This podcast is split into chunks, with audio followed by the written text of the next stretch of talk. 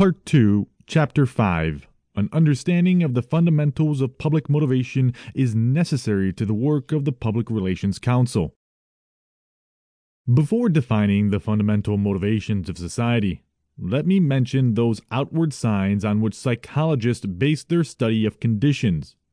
Psychological habits, or as Mr. Lippmann calls them, stereotypes, are shorthand by which human effort is minimized. They are so clearly and commonly understood that everyone will immediately respond to the mention of the stereotype within his personal experience. The words capitalist or Boy Scout bring out definite images to the hearer. These images are more comprehensible than detailed descriptions. Chorus girl, woman lawyer, politician, detective, financier are clear cut concepts and capable of definition.